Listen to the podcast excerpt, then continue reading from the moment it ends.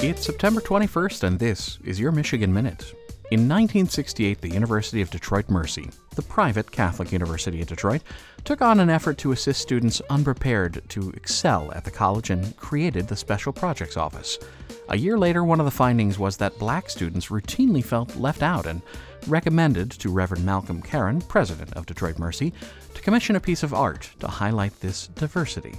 The students turned to sculptor Gino Testaguzzi to create a six foot bronze statue called the Black Madonna and Child, which is dedicated on the Detroit Mercy campus on this day in 1969 in a ceremony attended by the then Archbishop of Detroit, Cardinal Dearden, who said of this statue to inclusivity, it symbolizes black culture helping to represent artistically the fullness of Christianity. And that is your Michigan Minute.